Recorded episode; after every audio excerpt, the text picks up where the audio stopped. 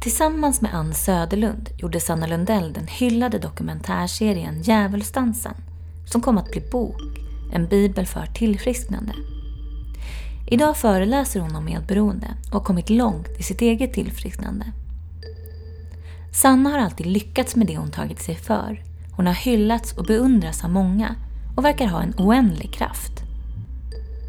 Själv säger hon att kraften kommer ur hennes driv att bekämpa orättvisor.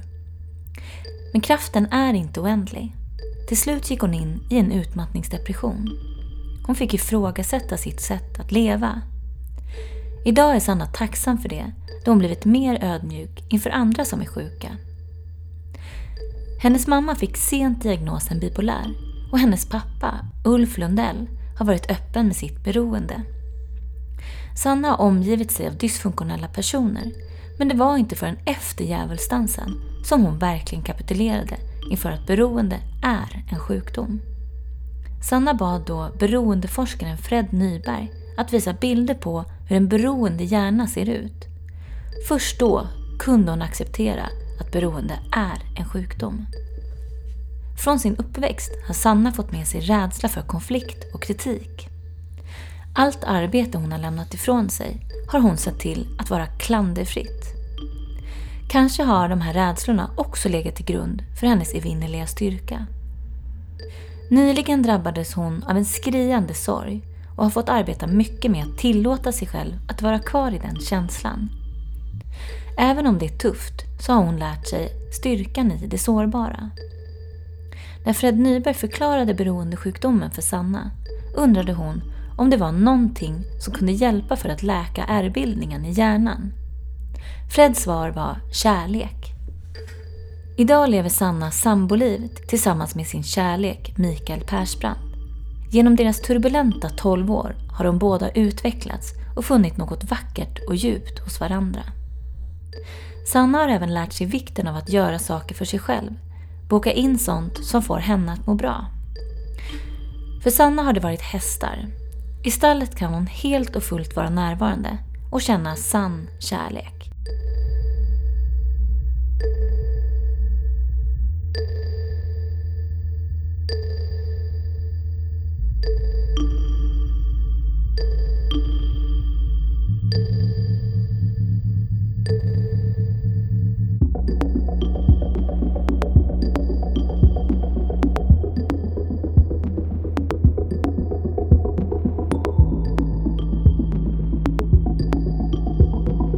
Välkommen till Medberoendepodden Sanna. Tack! Kul att du är här. Mm, det är kul att vara här. Hur mår du idag? Eh, jag mår eh, bra. Jag säger det med lite så här eftertänksamhet. För jag, jag, eh, jag är jättebra på att så här direkt eh, svara det bara. Så här per automatik. på något sätt. Mm. Och jag, just nu under den här perioden i mitt liv så mår jag inte jättebra. Och då försöker jag liksom landa i det istället för att bara så här Alltså det är som ett eh, försvar för mig att alltid befinna mig i samma känsloläge. Mm. Jag eftersträvar liksom att jag ska alltid vara där. Och eh, allting annat är lite hotfullt för mig. Så att Mm. jag försöker vara så här. Men, men idag är faktiskt en bra dag. Men blir det att du känner att du liksom värderar känslor då? Att det är bra känslor och sämre känslor? Mm, det, det tror jag inte. Jag går nog inte in och analyserar det så mycket. Men jag kan mer känna att så här. Jag är rädd för andra typer av känslor än bra. Just det. Eller vad man ska säga. Men du är ju verkligen en kvinna med många järn i elden. Vill du bara dra lite kort vad du sysslar med nu? Ja, absolut. Nu eh, gör ju jag, jag är programledare i Sveriges Radio i Karlavagnen. Och sen så föreläser jag. Alltså jag skulle säga att det är nästan föreläsandet som har blivit min huvudsyssla under den här, det här senaste året. Eller egentligen sen boken Djävulsdansen kom, eh, så har jag blivit väldigt, väldigt anlitad. Så jag är ute minst, eh, ja, men minst en gång i veckan om man slår ihop det tror jag. Så, så det gör jag jättemycket. Och som sagt, och sen så jobbar jag ju med radio och sen gör jag ju två poddar. Fyllepodden som ju handlar om, där jag och Anita Schulman träffar då olika typer av kända ansikten och pratar om deras relation till alkohol. Eh, och sen har jag en ny podd i vår som är en riktig liten nördpodd. Mm. där jag och en veterinär som heter Marianne Lindsjö vi pratar om hästens hälso, liksom, ja, om hästens sjukdomar och... Ja. Mm, Okej, okay. Jag är en riktig hästnörd. Ja. Så, att, ja. så där fick jag liksom slå två flugor i en smäll, mm. eller på att säga. Cool. Förena nytta med nöje. Ja, men verkligen. Ja. Men djävulsdansen, ni har ju verkligen, du och Ann Södlund har ju verkligen blivit liksom medberoende med hela svenska folket med djävulsdansen. Men där eh, delar du och Ann eh, ganska liksom öppet kring ja, men era liksom respektive uppväxter och sådär. Mm. Om du skulle dra lite kort, liksom, hur skulle du beskriva din uppväxt? Det där är, det är så himla roligt att du ställer den frågan. För att hade du frågat mig för två år sedan så hade den här berättelsen sett annorlunda ut.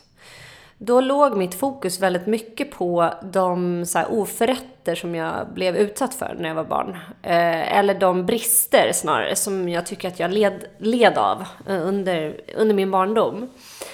Och eh, nu har det gått ganska många år sedan, sedan vi sände då första Djävulsdansen. Och framförallt så har jag börjat bearbeta min, min barndom. Det här låter ju jävligt klyschigt alltså, men jag har ju gått i en och annan timme i terapi liksom.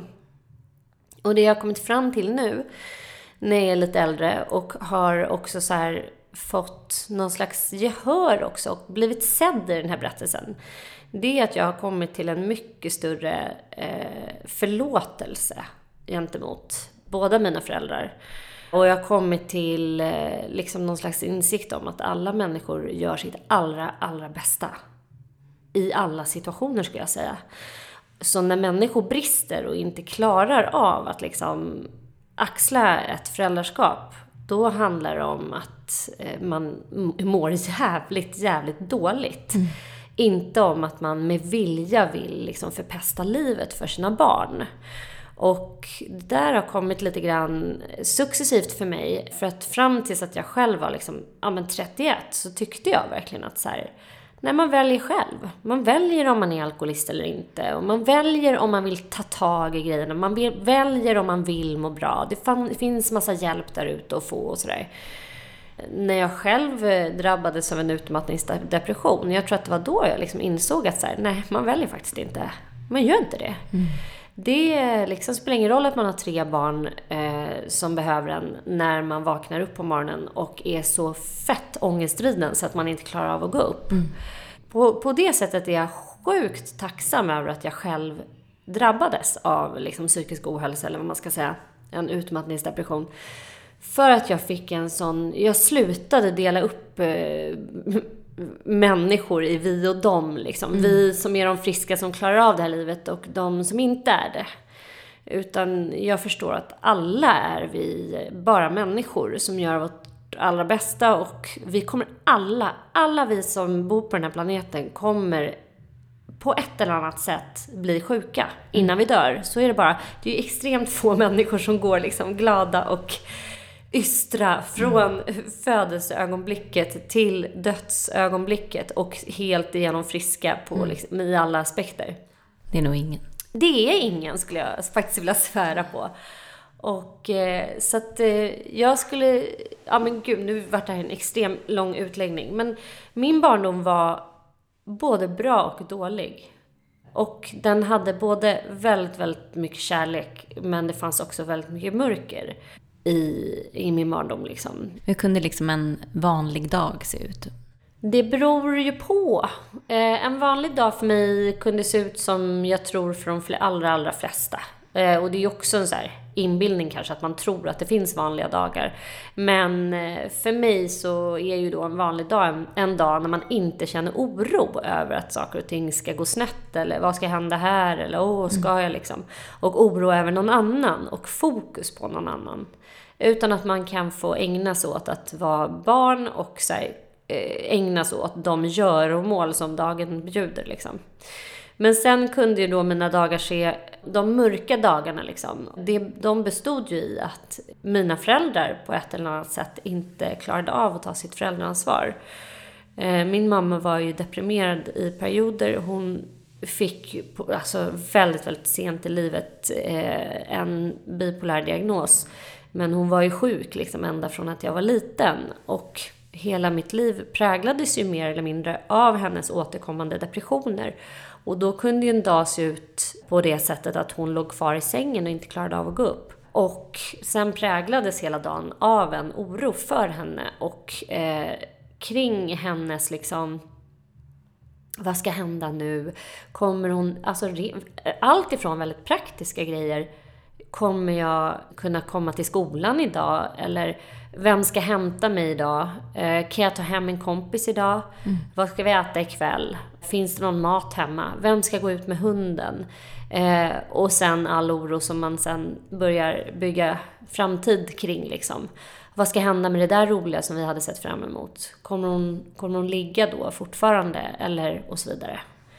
Och planer på hur man ska kunna då hantera livet trots att hon låg och inte mådde bra. Mm. Och min pappa han var ju liksom ganska frånvarande, vilket jag tror inte bara hade med honom att göra utan att det var rätt mycket tidens anda. Liksom jag är född 1978, jag växte upp tidigt 80-tal. Det var liksom innan könsmaktsordningen fanns på agendan. Och han var ju en eh, hårt arbetande Eh, kulturarbetare som ägnade sina dagar åt att sitta i sin skrivarlya och producera liksom, text och musik.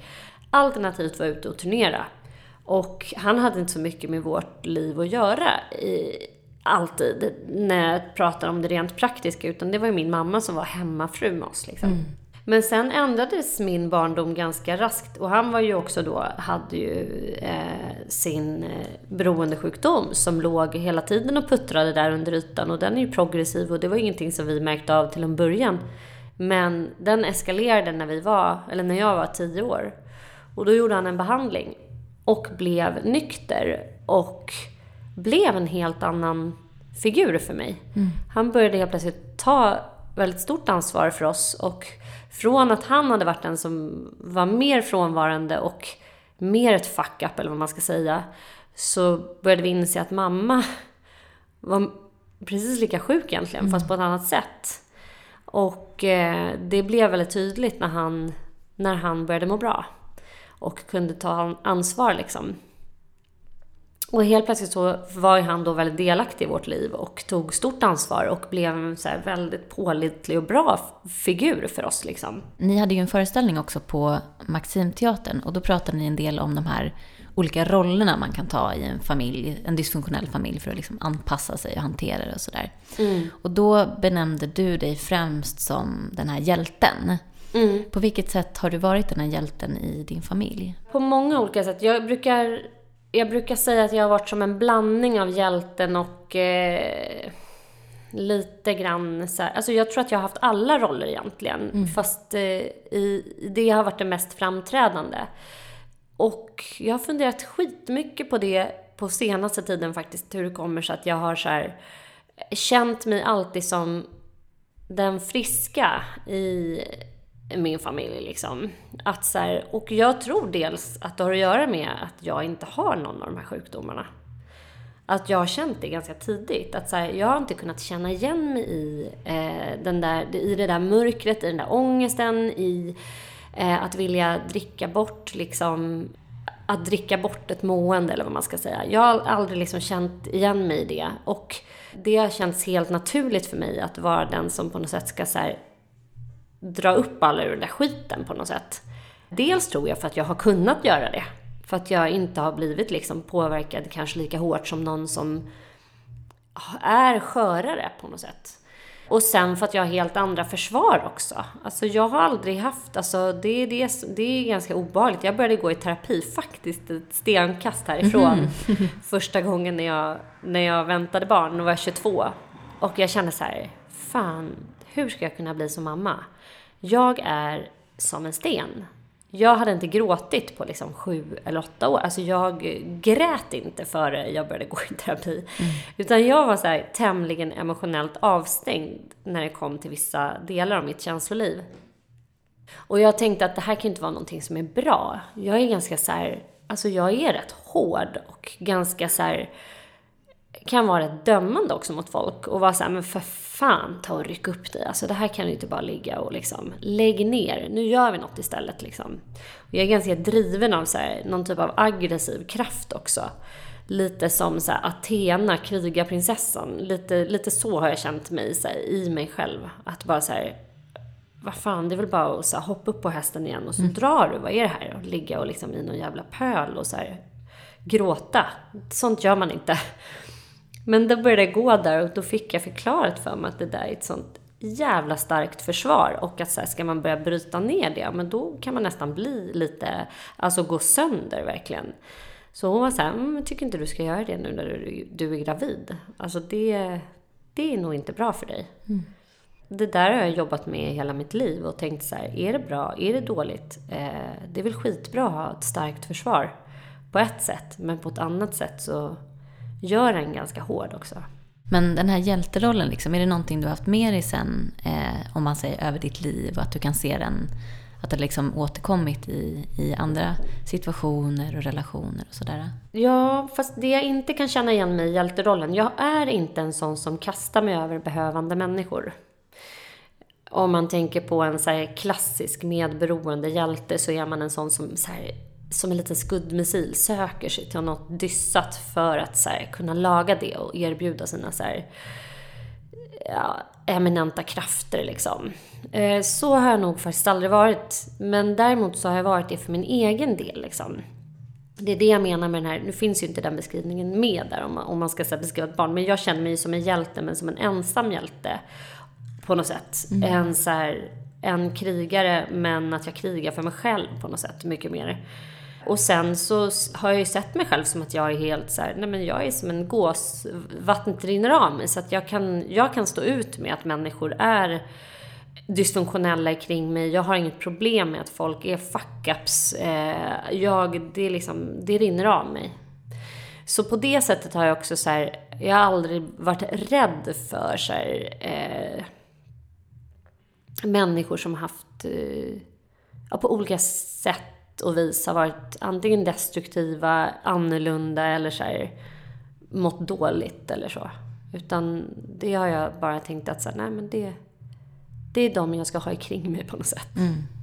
Jag tänker på dig som att du har liksom en oändlig kraft på något sätt. Uppenbarligen så har du ju inte det, men det känns så. Liksom. Det är bara jättemycket energi och kraft som du utstrålar. Liksom. Ja, jag bara, ja, det kanske det är. Eh, men det jag tänker på är att jag, det känns ju som, jag har ju grottat ganska mycket kring medberoendebegreppet ett tag. Men när djävulsdansen kom, första djävulsdansen, så var det ju som att hela Sverige liksom öppnade upp ögonen för medberoendebegreppet. Mm. Hur och när kom du i kontakt med begreppet medberoende?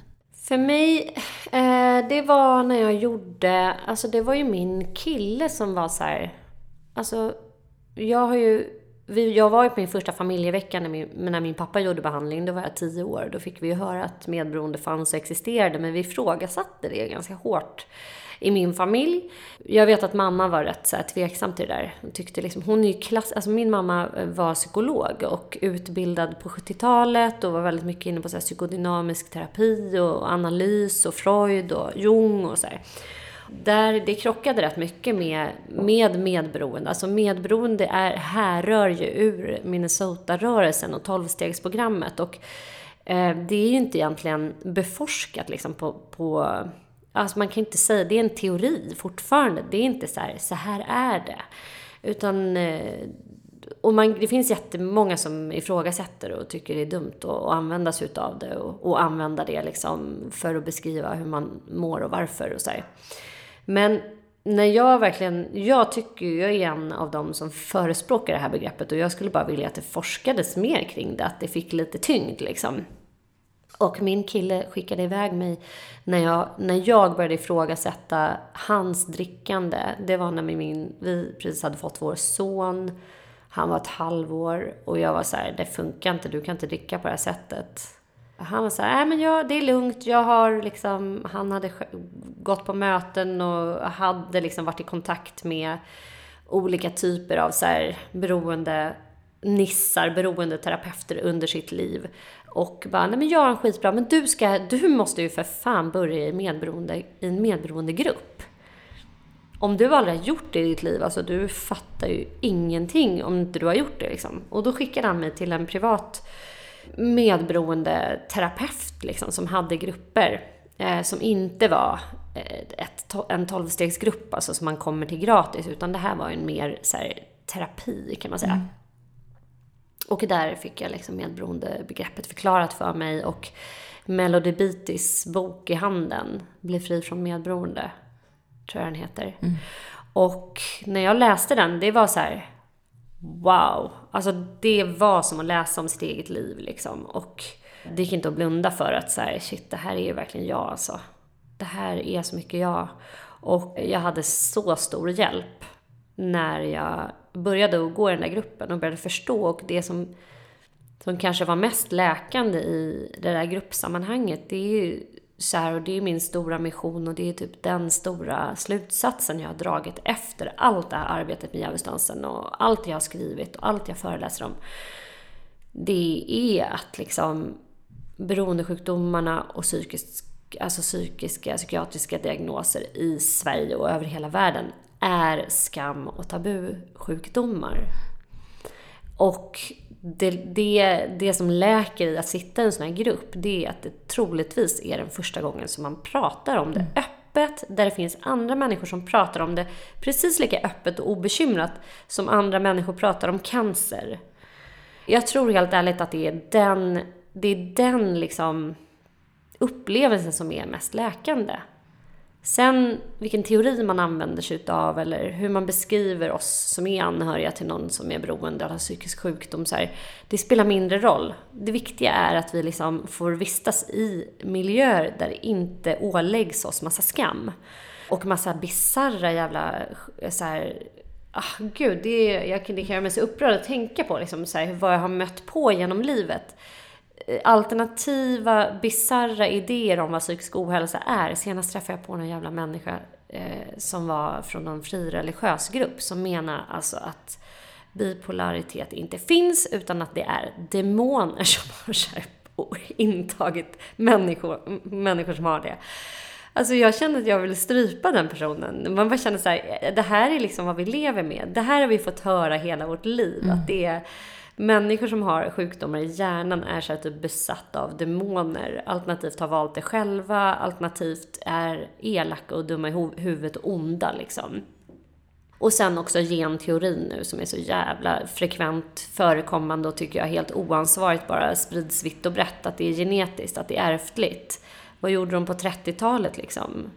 Rasbiologiska institutet konstaterade att det var ärftligt och började sterilisera människor som som var bipolära och schizofrena mm. i Sverige. Det är, alltså, vi måste komma ihåg hur historien har sett ut. Liksom. Mm. Så då, det var i alla fall första gången jag fick höra om, om medberoende. Jag hamnade i Lasse-gruppen. Men vad var det liksom du kände igen då? Jag tänkte när du läste den här boken. Vad var det för poletter som trillade ner? Det som trillade ner i mig allra, allra mest, det var att jag hade det här, det jag kallar för andre fokus. Att från att man vaknar på morgonen till att man går och lägger sig på kvällen så går ens tankar helt eh, obehindrat bara över till andra människor som har problem av något slag. Att man är fullständigt liksom besatt och upptagen med andra människors problem. Att förstå att det också är ett sätt att fly sig själv och sina egna känslor och sitt eget mående. Det var en sjukt så här, viktig nyckel för mig. Mm. Att genom att tänka på andra människor, ska lösa andra människors problem, resonera om andra människor, prata om andra människor med problem, mm. så slipper jag ta tag i mina egna problem. Och jag slipper känna hur jag själv mår och jag slipper tänka på hur jag själv, vad jag själv gör. Och på mina egna fel och brister. Och på det som är bra med mig. Det är bara så full fokus på den andra så, så överlever man typ. Mm. Och det är ju inget liv. Mm. För vi har ju bara varsitt liv liksom. Och att leva sitt liv för någon annan eller runt någon annan. Det är liksom, det är ett ovärdigt liv. Det är ett halvt liv. Det är dömt att misslyckas skulle jag säga. Djävulsdansen 1 handlade ju om att vara anhörig då till någon som är beroendesjuk. Säsong 2 handlade om att vara anhörig till någon som lider av psykisk ohälsa. Och du har ju erfarenhet då av båda delarna, både mm. uppväxt och, och, relationer och så. Kan du, om du tittar till exempel på dina föräldrar, eh, kan du, liksom, kan, det, kan du se så här, skilde det sig på något sätt, ditt medberoende till din mamma gentemot din pappa? Fanns det likheter? Hur tänker du kring det? Det finns ju precis lika många alkoholister som det finns liksom människor som har ett beroende. Alltså det finns ju inte en sorts alkoholism liksom. Eh, vi vill gärna så generalisera och bara, men så här är man när man är alkoholist. Men så ser det inte ut liksom. Utan alla, alla som har en beroendesjukdom eh, kommer ju vara på olika sätt liksom. Och det gäller ju även människor som har psykiatriska diagnoser. En person som är bipolär behöver inte vara särskilt lik någon annan som är bipolär. Sen kan det finnas vissa gemensamma nämnare. Men för mig så är, alltså mitt medberoende och anhörigskapet ser exakt likadant ut. Jag kan inte se någon skillnad. Däremot kan jag ju se skillnad på mina relationer till mamma och pappa liksom, för att de var olika viktiga för mig under olika delar av livet liksom, och de var olika som personer och fyllde olika funktioner för mig. Mm. Men om de hade switchat liksom åkomma så tror jag ändå att det hade varit, att det hade sett likadant ut. Mm. Och det stora, stora problemet i vår familj, det var att mina föräldrar hade ju då sjukdomar som ingen pratade om överhuvudtaget. Och de pratade inte heller om varandras sjukdomar, utan det de gjorde som, eh, det var att de pratade skit om varandras sjukdomar. Alltså, och det gör man, det är inte de ensam, utan, ensamma om, utan det gör alla rent generellt. Om, Vad kunde de säga liksom? Nej, men att man inte hade någon förståelse för att så här, en person som, som får liksom ett så här, affektivt, eh, eller går in i en mani till exempel, blir ju på ett väldigt speciellt sätt. Och, eller om man är hypoman liksom. Så, och det är ju uppenbarligen en person som kanske inte riktigt är i begrepp att ta ansvar över sig själv då. Men att man ålägger den personen ansvar över att han eller hon är på det viset. Att så här, hur fan kunde hon göra sådär? Eller hur? Att man hela tiden ålägger personer som är då väldigt, väldigt sjuka uppenbart, att ålägga dem ansvar över sina handlingar och över sitt agerande när de är som allra mest sjuka. Men när ni gjorde djävulsdansen, kände du då, alltså jag tänker med de du träffade och intervjuade och sådär, kände du då att det fanns någon specifik skillnad, något liksom dilemma som, som skilde sig åt? Ja, så här är det. Det stora dilemmat mellan de här Nu är det så här, beroendesjukdomen är ju en psykiatrisk åkomma. Men i Sverige har vi, beha, be, alltså vi har bestämt att beroende inte ska behandlas i psykiatrin. Det ska behandlas via socialtjänsten på olika egna typer av behandlingar som inte har, alltså det finns, de har ingenting med psykiatrin att göra egentligen. Så att behandlas för alkoholism i Sverige idag, för det första om du ska få din behandling då bekostad via ja, landstinget eller kommunen, så är det ju din socialtjänst som ska fatta det beslutet. Och det är ganska få personer i Sverige som är sugna på att ringa till SOS och säga Hej, jag tror att jag är alkoholist, kan ni erbjuda mig en behandling? Därför att det innebär, ja, för väldigt många en stor skam att göra det. Eh, det är ett jättehinder att ens gå in på så här, socialtjänstens hemsida ser man. Så det är i sig, tycker jag, ett jättestort systemfel. Och det innebär också att man som anhörig till en person som alkoholist eller narkoman, om man nu har fått den här personen att söka vård via socialtjänsten, då finns det också en uppsjö av hjälpinsatser för den som är då medberoende.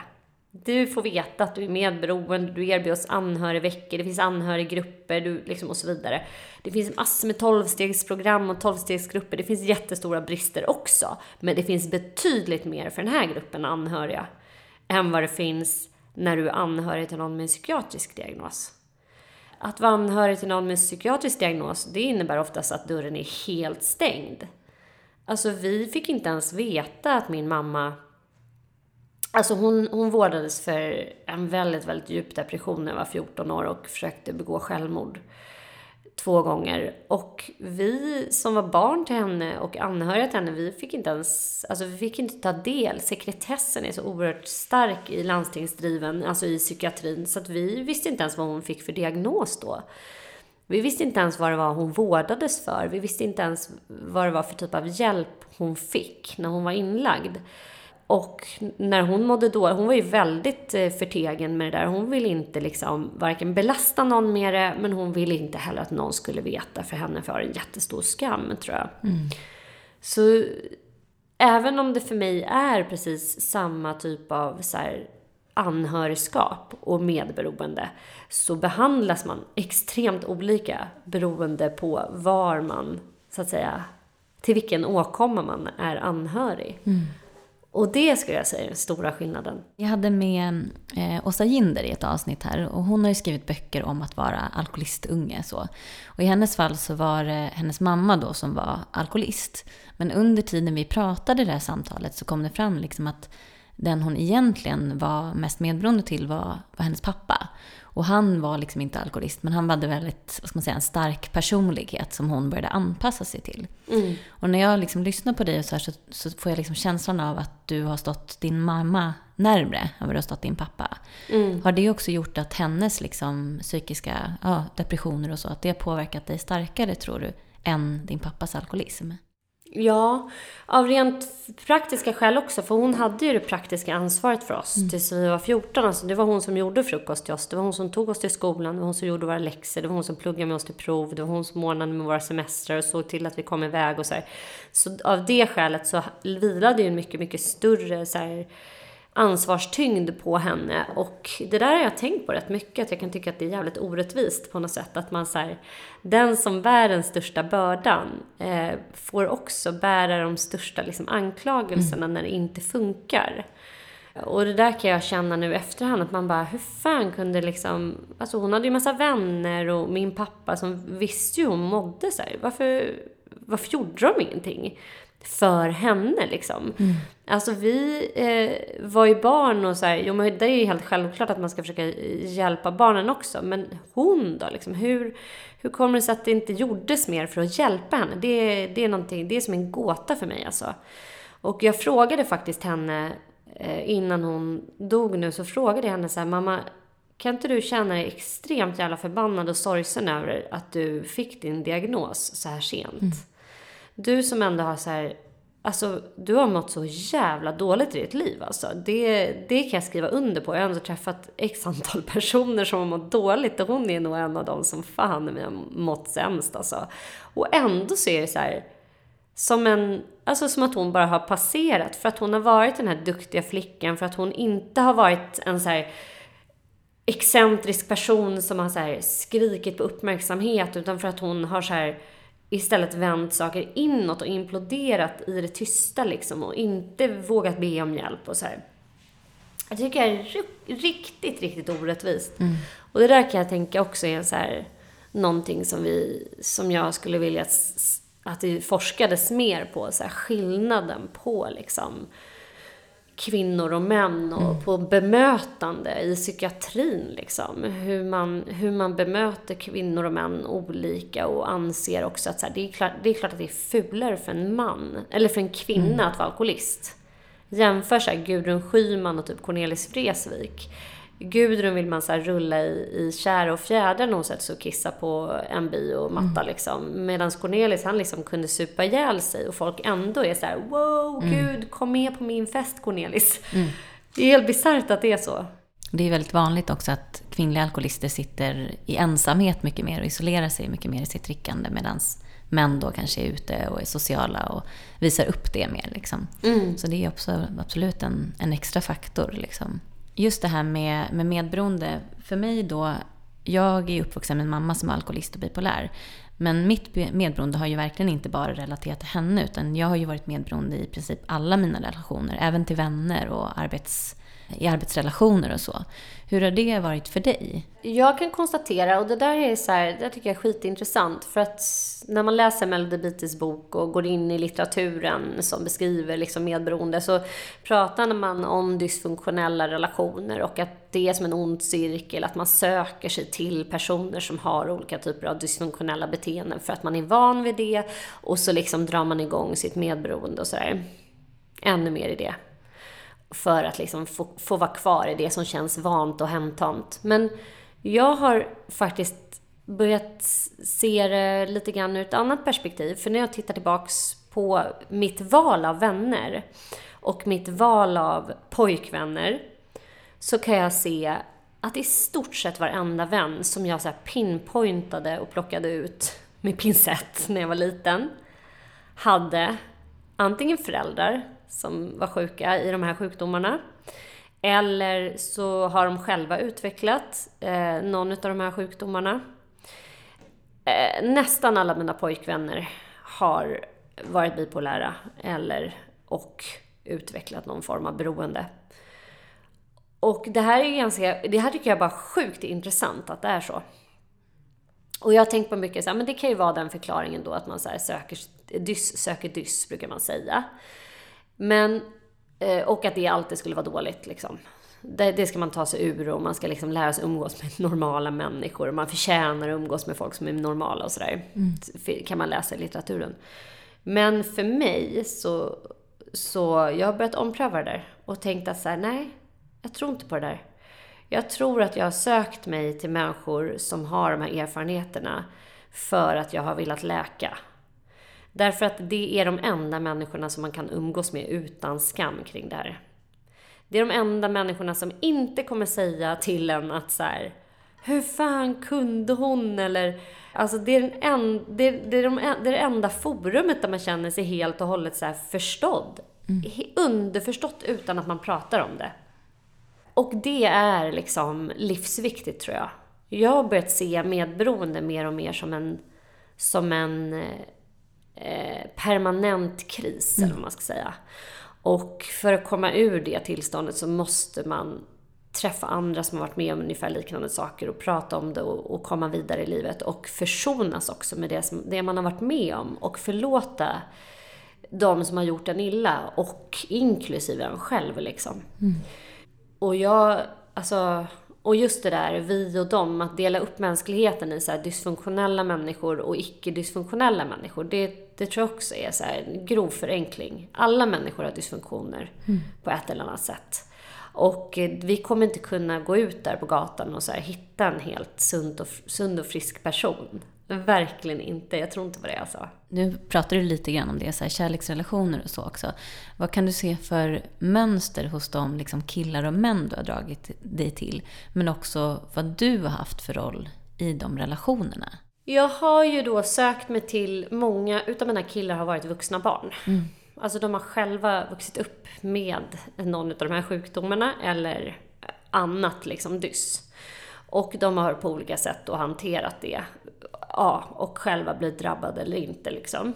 Och i relation till mina män så tror jag mer att jag har haft en så traditionell jävla könsmaktsordning, kvinnoroll bara. Så här, I alla mina relationer så hamnar jag i en så position där jag ska vara som någon slags så här, äh, morsa slash typ superfru. Alltså man glider in där. Det är därför jag har haft så otroligt svårt för att bli sambo. Mm. Att så här, gud, jag kan inte leva det här dockskåpslivet där man så här, bara glider in i någon slags norm utan att tänka på det. Och bara, ah, jag står inte ut med det. Jag står inte ut med vem jag blir liksom. Och det har jag verkligen kunnat bota kan jag säga genom att vara särbo. Mm. Att så här, sköta mitt eget och så här, min egen del. Men det jag skulle säga utpräglat och som jag har med mig från min barndom och som jag kan säga så har varit mitt största hinder i alla mina relationer. Både med arbetsgivare, kvinnor, män, polare, liksom syskon. Det är en enorm konflikträdsla. Att, och en enorm rädsla för kritik och att så här, hantera kritik. Jag brukar säga att det känns lite grann som att jag har vuxit upp utan karta. Liksom ens föräldrar ska på något sätt ge en en karta över så här ska det bli sen när du blir vuxen. Och då kan du behöva de här verktygen och de här skillsen när du möter på de här, de här situationerna. Och när man har en förälder som är sjuk, jag tror faktiskt att det gäller även om man har en förälder som är fysiskt sjuk på något sätt, så har man ju uppenbart fullt upp med att liksom ta hand om sig själv och sin sjukdom och försöka bli frisk. Och kanske inte är eh, jätte jättebra på att lämna över de här nycklarna och verktygen. Eh, och i familjer där det är liksom kaos och kris hela tiden så eh, finns det inte tid att sätta sig ner och lösa en konflikt på ett bra sätt. det är så hög stressnivå så folk bara flyger i luften och vräker ur sig grejer och sen vet man inte hur man ska rätta till det och så bara jag vet inte om du känner igen det här, men i alla fall i min familj så har man verkligen gjort slut med varandra till höger och vänster. Nu tänker inte jag umgås med dig. Mm. Och så bara, aha, det, man, man kan bli lämnad sådär. För minsta lilla fadäs eller oförrätt så bara, nej, då orkar inte jag umgås med dig. Och så ringer, ringer man inte på två månader och sen så hörs man igen och då ska allt vara helt som vanligt. Ingen så här, nämner det som gick åt helvete, man löser ingenting utan man bara Ja, fast vi står ju alltid vid varandras sida så att det gör vi ju alltid. Vi, vi är lojala va, liksom så. Eh, och där, det är, mitt, det är mitt, min stora akilleshäl. Alltså det känner jag så här, det här vill inte jag att mina barn ska behöva få med sig. Att inte kunna be om ursäkt, att inte kunna bli vänner igen vid kvällens liksom ankomst. Utan att så här, fortsätta vara typ fiender och göra, så här, tycka bara att äh, då, då, då vill inte jag ha dig i mitt liv. Mm. Jag känner igen, eller för min del så har det varit väldigt mycket så att jag har sökt mig till ganska liksom starka, eh, svåra män som jag liksom har stångat mig blodig för att på något sätt kunna kontrollera eller styra upp. Liksom. Eh, jag vet inte om du känner igen dig någonting i, i det? Ja, jag har haft verkligen, jag har haft liksom, skulle jag säga, tre långa relationer. Jag har inte haft så många killar så jag kan inte dra så många slutsatser. De har ju sett rätt olika ut. Mm. Nej, alltså min dotters pappa som vi levde ihop i fem år. Han var ju faktiskt varken alkoholist eller bipolär. Han var ju faktiskt tämligen normal, men han var ett vuxet barn, helt glasklart. Mm. Men vi hade ju stora liksom, konflikter. Men jag skulle fan mig mer vilja säga att det handlade om, om eh, så här, klassiska könsmaktsordningsgroll. Eh, så det gjorde mig vansinnig i, i vår relation. Liksom, att så här, det här, jag står inte ut, liksom, mm. inte en sekund till. Och sen, sen min nuvarande då partner, vi har ju varit ihop i 12 år. Mm. Och det, där kan jag ju i så fall säga att jag känner igen mig i det här att så här, stånga med blodig, men också att man har så här, jag ser att det här, det här är, jag ser det här problemet liksom. Och det finns massor med vägar att gå härifrån. Varför kan du inte bara och vägra släppa taget om mm. det? Och vi, prat, vi pratar ju mycket om det här. Bara, kommer du ihåg då och då? Liksom, nu har vi ju 12 år eh, historia med varandra. Liksom, hur fan vad mycket knäppa grejer vi har gjort. Och vi har hållit på liksom och stångats och bråkats och brottats och tjafsats och liksom... Herregud, och liksom släppa taget, att släppa taget liksom. Det är så jävla svårt att göra det när man ser att någon är sjuk. Det är mm. också någonting som jag har tänkt jävligt mycket på liksom. I hela tolvstegsprogrammet så ligger det liksom som en så här, som en bön över hela jävla alltet. Att så här, släpp taget, släpp taget, släpp taget. Liksom, det är inte din grej. Och det är det ju inte. Men det är sjukt svårt att släppa taget om någon som är jävligt sjuk alltså. Mm. Det, man är så här, hur, hur fan ska man klara det som människa? Det är, när man säger det till någon så måste man ha stor respekt för att det är som att be någon typ skära av sig sitt lillfinger. För när man älskar någon som man ser är extremt självdestruktiv så ligger det, tror jag, i vår natur att så här, försöka fixa det, försöka göra någonting åt det. Eh, och det behöver inte bara vara ett medberoende eller att man gör det av egen vinning. Jag tror att alla människor gör det. Och sen så tror jag man mer eller mindre snabbt ger upp det. Liksom. Och vissa är där som små stångande noshörningar och bara fortsätter och fortsätter och fortsätter och fortsätter. Kanske för att man är van vid det, kanske för att man eh, tycker att det, ger en, att det ger någon typ av vinst för att man slipper tänka på sig själv. Alltså det finns nog olika skäl. Mm. Men jag tänker på alla föräldrar, inte minst. Liksom, har man en unge som är heroinist och bara, jag släpper taget. Det är extremt mycket begärt. Eller att släppa taget om någon som är så suicidal och eh, liksom som, som kräver extremt mycket fokus hela tiden. Och eh, engagemang. Så här, släppa taget, där funkar inte det riktigt. Liksom. Det jag tänker på, som jag nämnde innan, att du har en sån otrolig kraft över dig. Vad har du för relation till begreppet insjukna i styrka? Ja, definitivt. Gud ja. Alltså jag har ju verkligen trott att jag har varit odödlig och så här, tänkt att så här, nej men absolut, så här, nej men det klarar jag. jag. Jag hoppar på vad som helst, jag klarar vad som helst och så här, jag har inga rädslor. När jag började i medberoendeterapi, det var så jävla kul. Han bara, då ska vi prata om rädslor. Jag bara, nej men då finns det ingenting att prata om, för jag är inte rädd för någonting.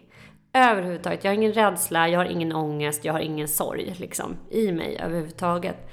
Och det var liksom känslor som jag inte kände. Jag kunde verkligen på fullt allvar gå igenom Stockholms stad. Skulle kunnat göra det naken mitt i natten och bara säga nej men det är inga problem liksom. Eller resa till Indien själv. Alltså jag, jag har gjort så mycket galna grejer själv och känt mig helt odödlig. Och verkligen så här, insjuknat i styrka. Mm. Många gånger. Och jag skulle säga att hela min utmattningsdepression var ett enda långt insjuknande i styrka. Liksom. Mm. Att inte känna sina gränser överhuvudtaget. Vem jag än pratar med om Sanna Lundell så är det alltid så ah, Sanna är så himla bra och du är verkligen grym på allt du gör. Liksom. Och, jo, men det, och det är verkligen inte bara min uppfattning utan det är väldigt många, i alla fall i min omgivning, som känner så. Och då tänker jag eh, just det där att det jag kan relatera till då, det är ju det här att när jag får bekräftelse för att jag är duktig så kan det liksom bli en liten trigger. Mm. Att jag vill liksom prestera mer och bättre. Hur är det där för dig, speciellt då efter att, att du har liksom haft en utmattningsdepression och så? Hur hanterar du det? Ja, oh, gud, jättespännande fråga faktiskt. För eh, jag pratade, vem fan var det jag pratade med om det häromdagen? Att så här, Jo, men det var faktiskt, jag pratade med Micke om det, att så här, apropå det här med att inte klara av konflikt och inte klara av kritik. Eh, det är också, tycker jag, ett så här riktigt eh, bra checklista för sitt eget medberoende. Att så här, och jag gör så här, jag, jag, jag, vill, jag vill undvika kritik i, i, i mesta möjliga mån. Så att jag safear alltid upp. Mm. Jag tror att det är därför jag är så här, om jag lämnar ifrån mig någonting, då, då ska det vara klanderfritt. Det är oftast det det är väldigt sällan som någon är så här, du, vi måste sätta oss, det här var inte bra som du har skrivit. Alltså jag tror det kanske hänt en gång i mitt liv och då tror jag att jag höll på att gå sönder på riktigt. Det hände mig en gång i skolan att en lärare kallade upp mig och var så här, du om du fortsätter på det här sättet, du vet att jag vet inte då, vad som kommer hända med dina betyg här och du kommer för sent och du, det är slarvas och det är så här. Och jag gick hem och bara, alltså kände att jag höll på att upplösas i atomer typ. Att så här, ja men det här är så sjukt. Så att mycket i mitt liv går ut på att så här, undgå kritik och att överbevisa människor som ens är på väg dit. Att så här, nej nej nej, så här, don't even go there. Jag har en typ, alltså verkligen jättemycket, vi garvade så jävla mycket åt det. Jag och Micke, för han är faktiskt lite likadan också. Och eh, men jag, jag får passa mig för det jättemycket. Jag får ha så här rent praktiska KBT-grejer för mig själv. Typ en sån här grej att jag inte tackar ja, eh, utan att jag säger eh, låt mig återkomma, jag ska, jag ska tänka på saken. Jag måste kolla mm. i min kalender. Alltså sådana grejer. Och att jag är så här, en grej per dag. Jag kan inte ha så här, en föreläsning, eh, två texter som ska in och att jag ska åka med mina barn och göra 43 saker. Alltså så höll jag på förut. Jag hade så här supermaxat tempo och tackade aldrig nej till någonting. Utan så här en grej per dag. Och också att lära sig att säga nej utan att känna att man eh, känner så här värdelöshetskänslor liksom. Mm. Men det är hård övning alltså. Det, och rent så KBT-arbete, att bara så komma in i det. Att, att försöka tänka. Och det är en annan grej som är så här, kanske en en liten så bad side av att växa upp i stök liksom. Det är att man blir jävligt dålig på att planera, man blir jävligt dålig på att delegera, man blir jävligt dålig på att så här, veta Ja men det här är typ en normal arbetssituation. Så här mycket är liksom sunt att göra och så här lite är sunt att göra. Utan att det varit så här, så extremt flytande upp och ner och hit och dit och inga rutiner och sen plötsligt jättemycket rutiner och så här. Så att eh, det där är också som att så här, få rita sin egen karta och liksom, kan jag faktiskt tycka är ganska krångligt ibland. Mm. Att så här, hur fan ska man leva ett bra och hållbart liv då? Kan inte någon skriva en liten handbok för oss? Så här, grovt förenklat bara. Gå upp sju på morgonen, gör så här. Ja. Mm, mm. För det jag tänker på, det är så himla tråkigt det här med din mamma. Jag blev verkligen jätte, jätteledsen. Och min första tanke var en så här reflektion för mig själv. Liksom, att när, jag, när det blir såna här kaosgrejer runt mig så, så tenderar jag liksom, eller mitt kontrollbehov tenderar att trigga. Så att jag blir liksom, när krisläget går på, då måste jag fixa liksom. Hur har du hanterat, jag tänker den här situationen nu? Har det blivit att du tar på dig att styra upp massa praktiska grejer och sådär? Eller hur, hur funkar det nu? Jo, absolut. Jo, jo, jo. Jag, eh, alltså jag, som sagt så här, sorg, det när jag gick min andra medberoende vecka, den gjorde vi när vi spelade in Djävulsdansen. Och då fick jag det som läxa att så här, du måste gå en sorgebearbetning. Du måste göra det. För att så här, du kan inte fortsätta vara arg över det som fråntogs dig när du var barn. Och du måste få sörja det. Och eh, det är ju liksom en del av, av läkningen också för alla som har vuxit upp så här. Och, och, och jag tycker att jag har kommit till den planet att jag, så här, jag känner mig inte arg på mina föräldrar längre. Däremot kan jag känna mig väldigt sorgsen. Mm. Och till saken hör att det är mycket jobbigare att känna sig sorgsen. Alltså det är ju en känsla som är så här otroligt mycket mer dränerande och drabbande. Även om det som hägrar på andra sidan när man har kommit igenom det såklart är en, en, ett helare liksom jag och någonting som är mer intakt tror jag. Mm. Eh, men jo men absolut, när min mamma dog så det liksom, jag gick ju rätt upp i så praktiska göromål kring mm. det. Och att så här, och det är också helt bisarrt vi pratar ju så lite om döden i vårt samhälle och vi, pratar, vi, liksom, vi vill inte kännas vid att det kommer drabba oss alla, att de vi älskar kommer dö liksom. Utan det, det är bara så här, ja men så bara är det typ. Och, och hur mycket praktiskt det är att ordna med. När man är mitt i så här förlamande sorg så ska det ändå så här tömmas lägenheter, hållas på med bouppteckningar och så här, när man är, alltså, ja, det, det är fan overkligt liksom. Att man ska göra det mitt, mitt i en sån här situation. Mm. Men det jag ändå är glad över, för att tidigare, nu har jag ju bara varit med om att min moster som stod mig väldigt, väldigt nära, hon dog.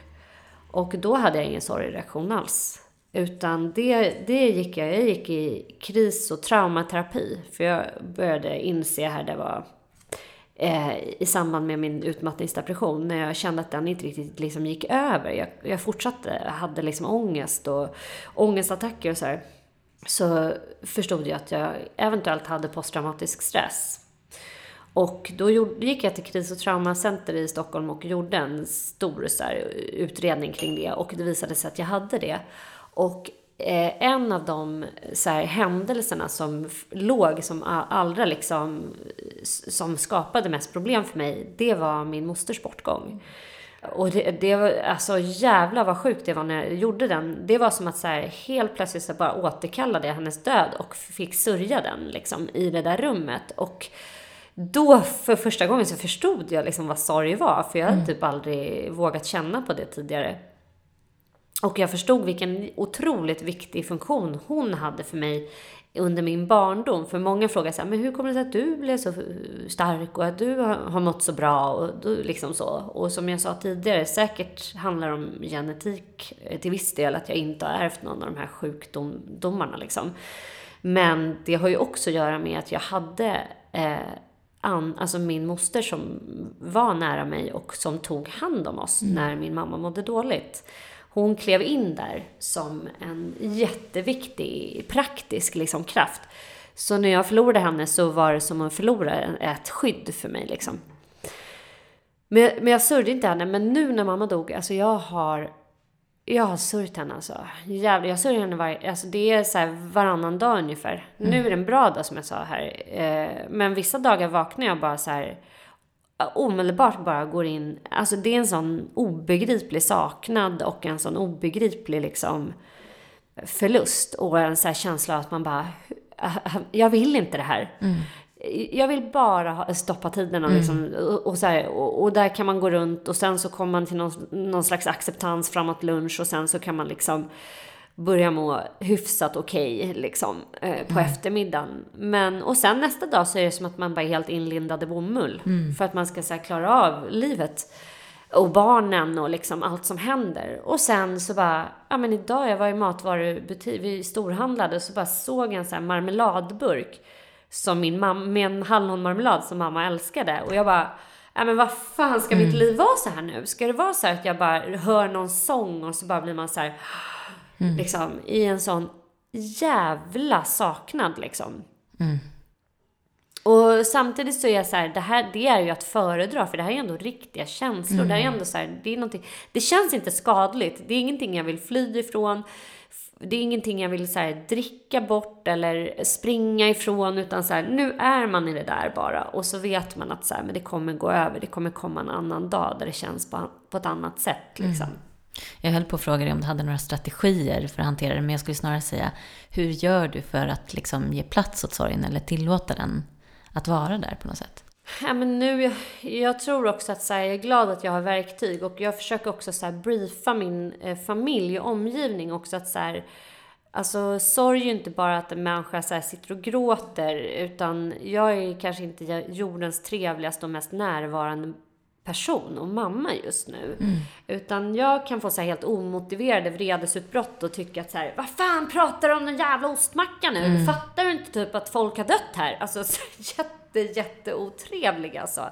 Och typ, eh, och att jag är så här, alltså orkeslös. Alltså sorg tar på krafterna. Man jag är trött liksom. Jag orkar inte jag orkar inte göra lika mycket som, som jag orkade innan liksom. Mm. Och eh, vi försöker prata om det. Jag försöker, jag försöker berätta för dem att så här, nu känner jag så här och det här, det här behöver jag liksom. Och jag försöker också så här, det ligger inte alls naturligt för mig att göra det. Så det är också som någon slags så här, konstig KBT-övning för mig. Att bara så här, just det, vad var det de sa? Be om hjälp, be om hjälp. Just det, ja, så här. Så det har jag gjort liksom. Jag går i terapi igen och jag liksom... Jag faktiskt eh, är sjukskriven nu till 70 procent och så här, att jag liksom får vara i det här och att jag inte så här bara måste skärpa mig och bita ihop liksom. Men vilken insikt ändå tänker jag, alltså att just det här som du säger, att det är väldigt många som har den här bilden, även depressioner och så, att man tänker att en person eh, är ledsen och ligger och gråter. Liksom. Men så ser det ju inte ut. Nej. Och just det här att du eh, ändå har fått någon slags ska man säga, bl- överblick på hur din sorg tar sig uttryck. Liksom. Att, du kan, att det är okej. Att du vet att det kanske agerar ut genom, ja, men genom, som du sa, ilska eller frustration eller trötthet eller så. Det tänker jag är ju ja, väldigt många som inte, som inte har någon koll på att, att det kan vara sorg. Liksom. Ja, men jag tror, alltså det är väl det som är den så stora, stora behållningen för mig att ha fått göra Djävulsdansen. Att, så här, att, vi har att jag har fått lära mig så otroligt mycket om människor och människors beteenden och människors mående och vad ångest är och liksom vad de här sjukdomarna innebär och alltså hur, alltså det tycker jag är en så här, det är som en stor blomsterbukett liksom, som en gåva som man kommer bära med sig resten av livet och ha så jävla mycket nytta av. Så jag, jag tror att det är, det är som att ha fått gå en liten högskoleutbildning i liksom mänskligt mående på något sätt. Så det har jag haft jävligt stor hjälp av faktiskt. I ditt sommarprat så talade ju du om att, ja, på något sätt att vi kvinnor har ett slags kollektivt medberoende till män. Hur tänker du kring det där? Jag tänker eh, mig att, alltså, att vara kvinna, det är ju att fostras till medberoende. Om man nu så här, köper hela könsmaktsordningen och teorin om den och så här, ser sig omkring i världen. Liksom. Dels hur vi fostrar flickor versus pojkar. Liksom. Vad vi kräver av flickor och vad, vad vi kräver av pojkar. Så är det ju, alltså det finns ju många studier som helst som visar att vi fostrar eh, flickor och pojkar på helt olika sätt. Och eh, att, att vara kvinna liksom, det handlar ju väldigt mycket om att vara omhändertagande, vårdande, att se andra, att sätta andra i, i första rummet, att vara den goda, liksom moderliga eh, personen som tar hand om andra liksom. Och att inte heller så här gnälla om det. Att vara en god kvinna handlar också om att så här, lägga band på sig, att eh, bara visa vissa typer av känslor. Kvinnor får inte vara arga men de får vara ledsna, så där är jag liksom lite misslyckad kan man säga. Eh, och, eh, och för män är det ju såklart också extremt begränsande att fostras in i en typ förövarroll. För eh, pojkar fostras ju till förövare och kvinnor till offer. Att vara en så här riktig kar va, då är man en som grabbar tag och tar för sig och eh, Alltså jag tror att 90% av befolkningen hellre vill ha en pojke som har slagit någon än har en pojke som har blivit slagen. Du slog väl tillbaka? aha, du är en fegis liksom. Mm. Så absolut så tror jag att vi fostras in i liksom ett kollektivt medberoende som jag tror att alla kvinnor, alltså jag tycker, och det ser man ju på statistiken också, att så här, kvinnor är sjukskrivna för depression och ångest i väldigt hög grad. Mm. Som är så här, det går inte riktigt att förklara den här ångesten. Mer än att de har hög arbetsbelastning. Men så här, ja, det har ju män haft i alla tider också. Det är någonting mer jag, eh, och som sagt, när jag sa till dig att så här, jag tycker typ värre, att det är värre att vara kvinna än att vara anhörig till någon mm. med psykisk ohälsa. Att behöva anpassa mig till den här extremt snäva normen att vara mm. kvinna, det typ gör mig mer neurotisk än att vara anhörig till någon som är sjuk. Liksom. Mm. Så det är det jag menar med det. Men tror du också, jag tänker, för du har ju två bröder. Tror du också att, att du var liksom den enda flickan i den här syskonskaran? Att det också på något sätt påverkade att du då tog på dig den här rollen som hjälten eller duktig flicka eller sådär? Ja, fast jag tror att de också fick ju då ålades ju rollen att vara liksom karn i huset eftersom mm. min pappa inte var hemma. Och jag minns att jag, alltså det är ett, ett av mina så mest Ja, det jag kände kanske störst frakt för min mamma någonsin. Hon sa till mig så här, Sanna, nu ska du få följa med ner här och så här, lära dig hur man sätter på en tvättmaskin. Jag bara, men varför ska inte Kalle med för? hon bara, nej men det, nu, nu är det bara så. Jag bara, nej det är inte bara så liksom. Och sen så underkastade jag mig henne i alla fall och följde med där ner. Men liksom jag bara kände så här, ett sånt så här glödgande liksom hat gentemot henne där. Att så här, hur fan tänkte du nu liksom? Och att hon kunde tycka att jag var så alldeles för manhaftig. Du bara kommer och går här, du är bara ute och sen kommer du hem och badar och lägger dig som en jävla kar eller något sånt där. Och man bara, mm, jo, typ. Så att eh, det var inte riktigt så uppdelat hos oss liksom. Eh, och jag har alltid haft ganska svårt att anpassa mig till att vara en så här, men jag hade typ aldrig hållit i en bebis innan jag fick mitt första barn. Mm. Så jag var så här, hur håller man det här? Typ så här. Mm. Alltså på riktigt. Jag har varit ganska mycket en så här, vad man kallar en pojkflicka. Mm. Liksom. Mm. Så jag har mer velat vara som mina bröder och känt så här, uh, så här, att mamma, vi hade jättemycket konflikter jag och mamma också om så här, särartsfeminism och alltså vad som är kvinnligt medfött och att, så här, att hon valde att vara hemmafru till exempel. Mm. Det tyckte jag var så här, alltså när vi hade våra stora tonårskonflikter, det var också en så här, stor källa till förakt för mig. Mm. Att så här, fan kan du slänga bort ditt liv på att bara vara hemma typ. Och sådär. Men vad tror du att det kommer ifrån då? Alltså ditt, eh, din starka, liksom, ditt starka förakt för det här, den här strukturen liksom. Ja, men jag är så här, jag är, jag vet inte vad det är, men jag har sjukt starkt, eh, stark aversion mot mm. orättvisor av alla slag. Mm. Det, alltså, det är det som får igång debattören i mig, det är det som får igång liksom, eh, ja, men allt som så här, gnager i mig. Ja, men det, det, jag, jag går loss på det Jag blir galen när jag ser att någon är så här, häller upp en centimeter mer åt sig själv. Typ. Eh, uppenbara orättvisor, det kan jag bara inte låta gå obehindrat förbi. Alltså, jag står bara inte ut med det. Och det, när man tittar på könsmaktsordningen och så kvinnor versus män och eh, hur det har sett ut så är det ju så uppenbart att det är så orättvist så att det inte är klokt. Då blir jag som ett obstinat barn och det har alltid blivit. Från den dagen att mamma sa åt mig att gå ner till tvättstugan. Mm. Och en annan grej, hon blev också helt fly förbannad för att jag kom hem och hade en trea i kemi.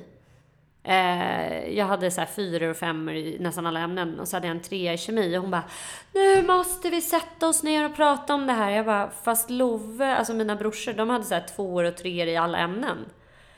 Ja, men det är liksom, alltså sådär. Och jag kan ju känna, själv känna att, att jag har liksom andra krav på min dotter än på mina pojkar liksom. Mm. Vilket är, alltså det är bara, vi fostras ju av vårt samhälle till till, det här, till den här orättvisan och så här, gör den till norm bara. Mm. Så här är det. Och det, äh, men det är så galet när man börjar titta på det utifrån och bara, men shit vad fan är det vi håller på med alltså. Mm. Så jag tror att det är någon slags rättvisepatos som jag har och det, min pappa har ett jättestarkt rättvisepatos också. Och även mamma liksom. Det, kom, det sitter starkt. Det har suttit starkt. Det har funnits andra, brist, andra brister. Men det där har de varit jävligt noga med alltså. Mm. Båda två. Men det jag tänker på det, Felicia Fält skrev ju boken Felicia försvann eh, om sin mamma Anna Wahlgren. Mm. Och hon fick ju jätte, jätte, jättemycket kritik från Anna och från hennes syskon. Och det blev för mig väldigt tydligt om liksom, hur olika man kan se på sin uppväxt och, och situationer och sådär. Mm. Och det är ju, jag, nu tänker jag på liksom gemene man sådär, vem, vem man än är, eller liksom oavsett om du är Ulla-Britt i Karlskoga liksom, eller om du är Sanna Lundell, liksom, så finns det ju en slags eh, inbyggd motor att jag förstår att den här, som du pratar om, skam och skuld och sådär, att beroendesjukdomen får man liksom inte prata om, utan det är viktigt att man liksom tystar ner det där och sådär. Eh, och för många då som inte är offentliga tycker det här är jättesvårt och håller tyst om det här och är otroligt rädda och så. Och du är ju offentlig och din pappa har ju varit offentlig, eller är offentlig. Och någonstans måste ju det här, du måste verkligen ha tagit ställning till det. Hur tänkte du när du liksom valde att gå ut med så att säga din historia? Jag tror att jag bestämde mig för det, för att det där är alldeles riktigt. Alltså det... Jag vill inte lämna ut några i min familj och släkt, men jag kan säga så mycket som att eh, det har ju verkligen funnits två läger. Jag har släktingar som överhuvudtaget inte ens vill kännas vid eh, alkoholism eller att någon skulle vara alkoholist i vår släkt liksom, eller att min pappa är det. Det är så bara som att någon börjar så tralla och hålla för öronen när man säger det och det är definitivt ingenting som man borde prata om. Så här. Och det är en skam att du kan så lämna ut din pappa på det här sättet och så här, och jag har också haft då människor i min släkt som absolut inte har kunnat skriva under på att min mamma varit sjuk och hon har ju varit en av dem också. Mm. Hon har haft jätte, jättestarkt försvar och väldigt stark integritet och väldigt så här, starkt motstånd till att eh, vara öppen med sitt mående liksom. Och självklart måste man respektera i alla fall den som är sjuk. Mm. Det måste man så här, få själv avgöra vill jag vara öppen med det här? Därför att det innebär fortfarande i Sverige stora risker med att vara öppen med att man har en psykiatrisk diagnos. Alltså, vi talar om så här, framtida anställningar, vi pratar om livförsäkringar som helt plötsligt dras in. Liksom.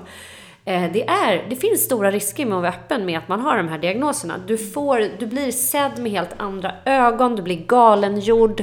Det är, liksom, det är inte alls helt okomplicerat att sträcka upp handen och säga hej, jag heter liksom Erik och jag är alkoholist. Alla som vågar göra det öppet och offentligt. Alltså jag bara så här Jippi hurray för er. Vilka jävla hjältar alltså. För det är inte alls som att räcka upp handen och säga hej, jag heter Erik och jag har prostatacancer. Mm.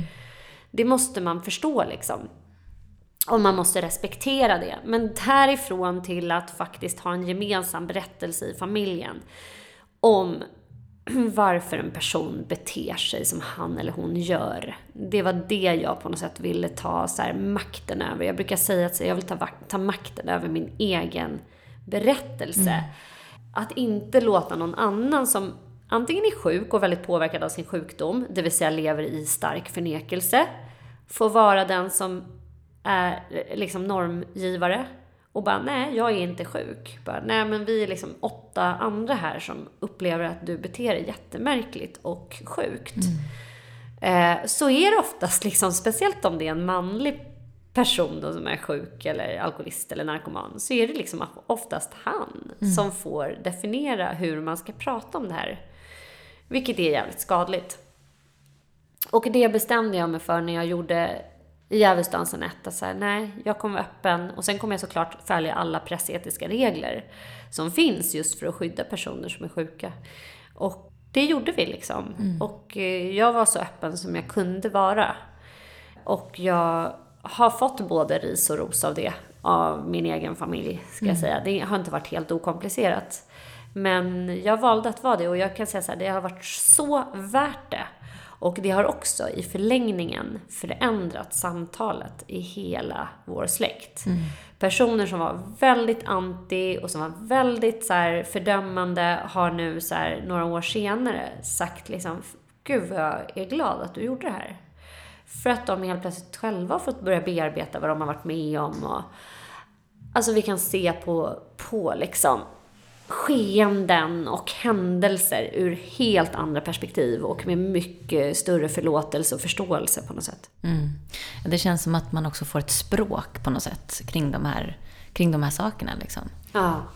Jag tänkte lite grann, du och Micke har ju varit tillsammans, alltså nu är ni sambos, du och Mm. Micke Persbrandt, i 12 år. Kan du minnas, jag tänker i början liksom, när, när började du ana att det var någonting som inte stämde? Att det fanns liksom en, en dysfunktion, en beroendeproblematik? Eh, jag började förstå det när han...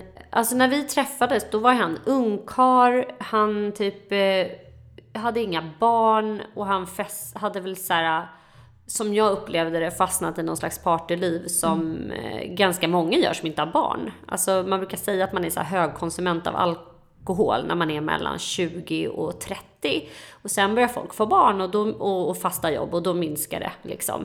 Men han hade ju fastnat i det där Definitivt. Och jag tänkte inte att det var så här något extremt anmärkningsvärt.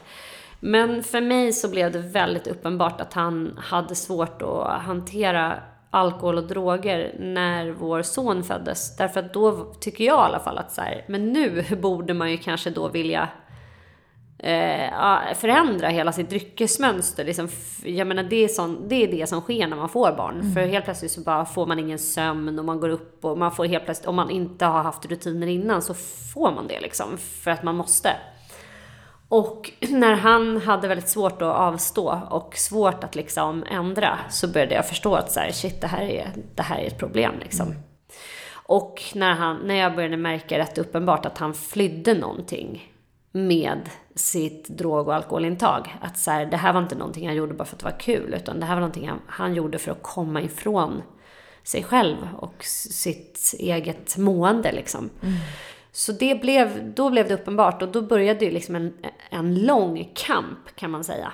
Från din sida eller från båda sidor? Från båda sidor, för han har aldrig varit så här. Eh, han har aldrig varit i förnekelse. Han har aldrig varit i... Ja, eller jag, jag ska säga så här. Han, han har väl tänkt att så här. Ja, men jag kan nog... Eh, jag kan nog så här, lära mig att och dricka lite mindre och så här. Alltså där hade vi ju liksom våra första år att han skulle då, ja, han höll på att liksom deala med sig själv och vad han skulle dricka och inte dricka och jag ska bara dricka vin eller jag ska, alltså den här klassiska liksom när man eh, har ett beroende i ett visst skede liksom att man försöker köpslå med sig själv. Mm. Och också ett så enormt självförakt för att man misslyckas med det hela tiden som bara bygger på liksom känslan av att vilja dricka bort och dricka mer och, och sådär. Men vi hade ju hela tiden en pågående diskussion om det där och som sagt han skickade iväg mig till en medberoende terapeut och då var väl Igor inte mer än ett år, alltså vår första son. Och han själv började då också gå i eh, alltså en beroendegrupp liksom.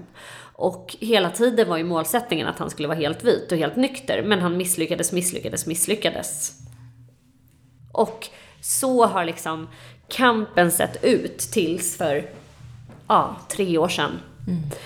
Att det har varit så ständiga, alltså långa perioder av hel, hel nykterhet och sen återfall. Och långa perioder av hel nykterhet, återfall, behandling. Alltså en, en lång radda av så här misslyckanden eller vad man ska säga. Och eh, ganska, det, jag tror att det var för sju år sedan. Eller kanske ännu mer, nio år sedan. Ungefär när vi hade varit ihop i sex år. Som jag för första gången så här, bara, men fan, jag tror att det är någonting annat alltså. För att jag inte tyckte riktigt att han drack på ett sätt som, alltså han hade ju inga som helst problem att avstå i sina, i sitt normalmående. Han kunde till och med dricka vin som vilken jävla svenne som helst. Alltså ett glas rosé och sen gick vi och la oss. Alltså under sitt, sina episoder där han var helt, hade ett normalt mående. Och sen så gick han in och bara blev totalt personlighetsförändrad. Det hade inte med alkohol och drogen att göra utan det var liksom, det var andra det var liksom, det var ett forcerat eh, språk, det var liksom ett forcerat sätt. Det var bara ett, här, en väldig personlighetsförändring som ägde rum, som inte hade med alkohol och droger att göra. Men då började han också i de perioderna överkonsumera. Och blev helt annorlunda. Han kunde dricka ett glas vin och bara bli, bli jätte, jättekonstig liksom. Och där började jag lägga någon slags pussel och bara fan, undrar om det inte är något annat alltså. Jag tycker du ska fråga din husläkare. Jag tycker det verkar, du kanske är bipolär. Och då gjorde hans husläkare, tror jag, någon sån här första liksom koll. Jag vet inte, det är någon, något, något litet formulär man ska så här. Och hon var så här, nej, jag tror inte det typ. Det, jag kan ju remittera dig, men nej, jag tror inte att det är det typ. Och sen så var det inget mer med det. Och så fortsatte hans liv och det liksom eskalerade ju bara. Och han mådde sämre och sämre. Och det var ju så uppenbart sista åren och liksom... Vi har ju inte alltid varit tillsammans under de här 12 åren. Vi har haft perioder när jag inte överhuvudtaget har orkat vara kring honom och när jag har bestämt mig för att nej men nu måste jag släppa taget. Jag kan inte vara i det här liksom. Mm. Det, det påverkar mig för mycket och jag måste försöka hitta ett eget liv där jag kan få liksom hitta harmoni och, och liksom må bra och vara en bra mamma och inte ägna mig åt honom liksom. Mm. Så när jag började må som bäst liksom, började må bättre, började ta hand om mig själv och började prioritera mig själv och började ha liksom ett jag-fokus. Då började han må ännu sämre liksom. Och det, där, det, det finns mycket skuld i det också. Man så helt plötsligt åker jag på något stipendium till Aten och lever livets glada dagar och mår typ bättre än vad jag någonsin har gjort. Och så ser man hur liksom pappan till ens barn och en person som man ändå har en liksom väldigt stark, stor kärlek till som bara shit, vad är det som händer? Det hjälpte inte att släppa taget. Han mår lika dåligt om inte ens sämre. Och han verkar faktiskt helt oförmögen att ta sig ur det själv på egen hand. Och ja, det är liksom, det är smärtsamt att leva i det där. Att se någon som man älskar må så jävla dåligt alltså. Vi sågs ju på, det var en anhörigkväll här för ungefär en vecka sedan. Och då talade du om det här att det tog dig väldigt, väldigt lång tid för ett kapitulera inför att beroende faktiskt är en sjukdom. Och till och med, alltså det var till och med efter djävulsdansen som det här verkligen mm. trillade ner. Kan du berätta om vad det var som krävdes liksom för att du skulle förstå det? Men det, i, i, I AA och i tolvstegsrörelsen så säger man ju att eh, alkoholism är en sjukdom, men man säger att det är en andlig sjukdom. Så det fick jag ju höra för första gången när jag var på en familjevecka och då var jag tio år gammal. Eh, men liksom en andlig sjukdom, vad fan är det? Alltså, då börjar man ju tänka att så här, ja, det är väl något flummigt med Gud liksom. Eh, och så.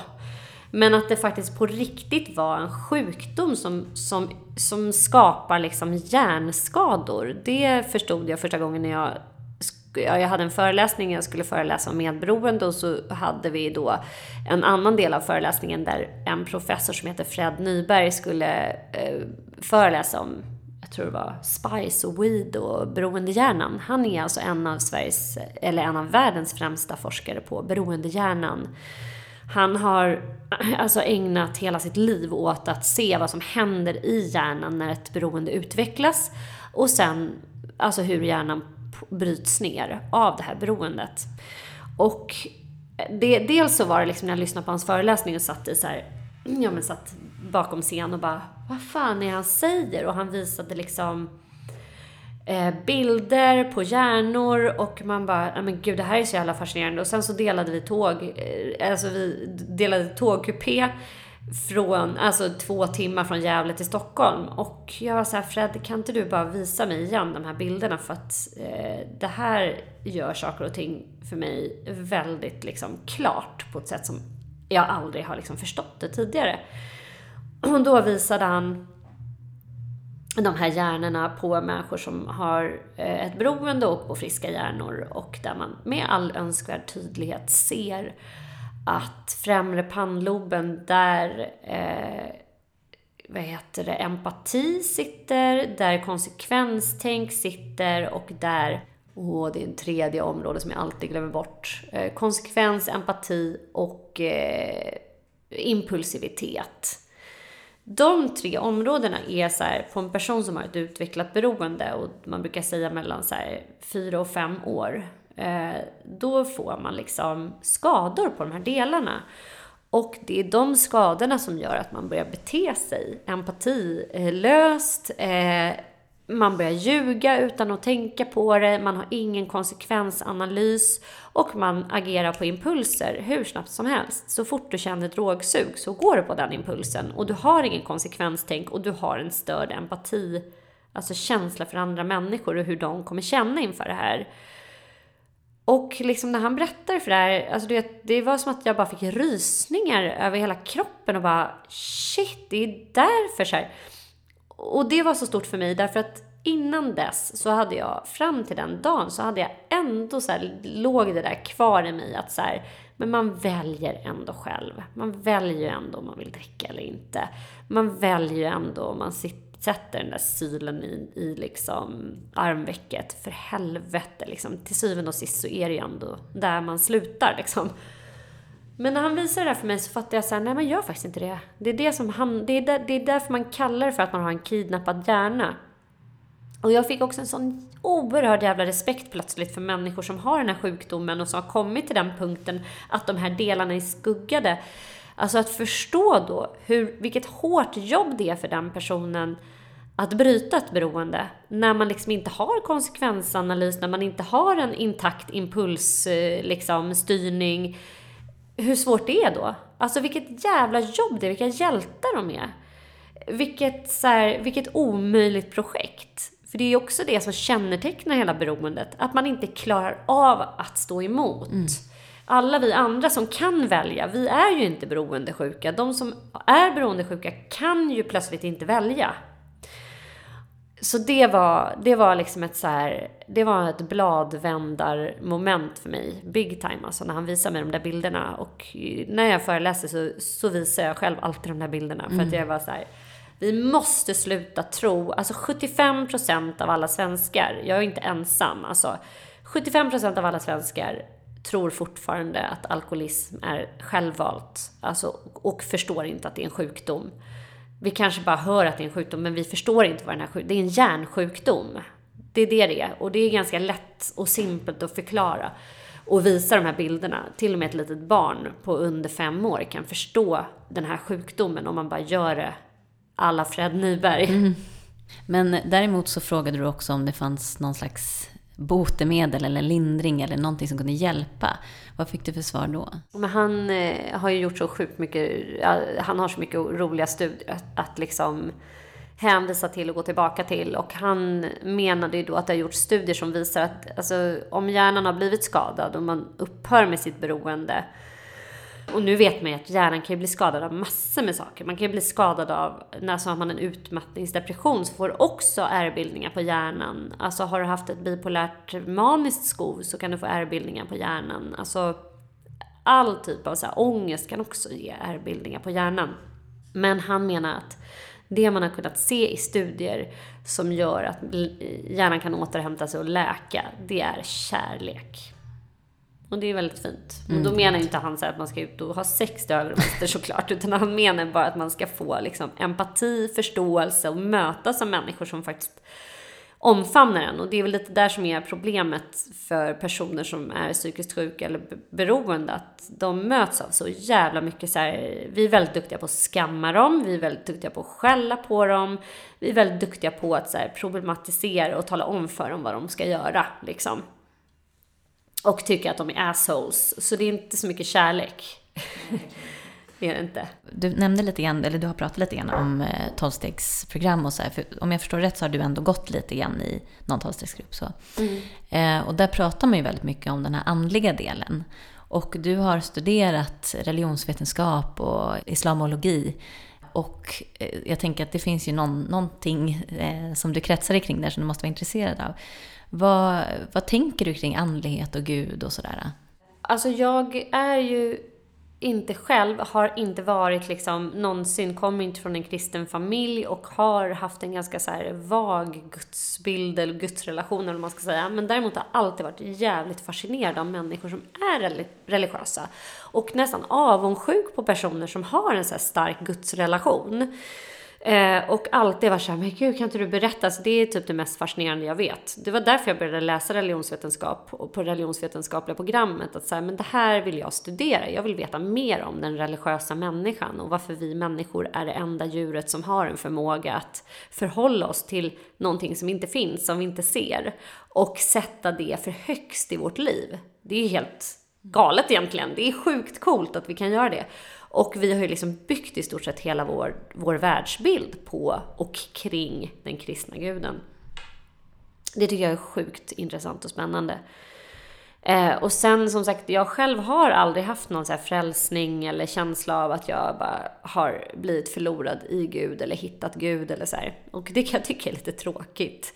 För det, eh, det finns ju jättemånga studier som visar att människor som är religiösa och tror på Gud mår bättre och har stor hjälp av att eh, eh tro det har gjorts en jätte, jättestor studie på överlevare, alltså Auschwitz, människor som överlevde andra världskriget och koncentrationslägren. Och en viktig överlevnadskomponent var eh, huruvida man hade en stark gudstro eller inte.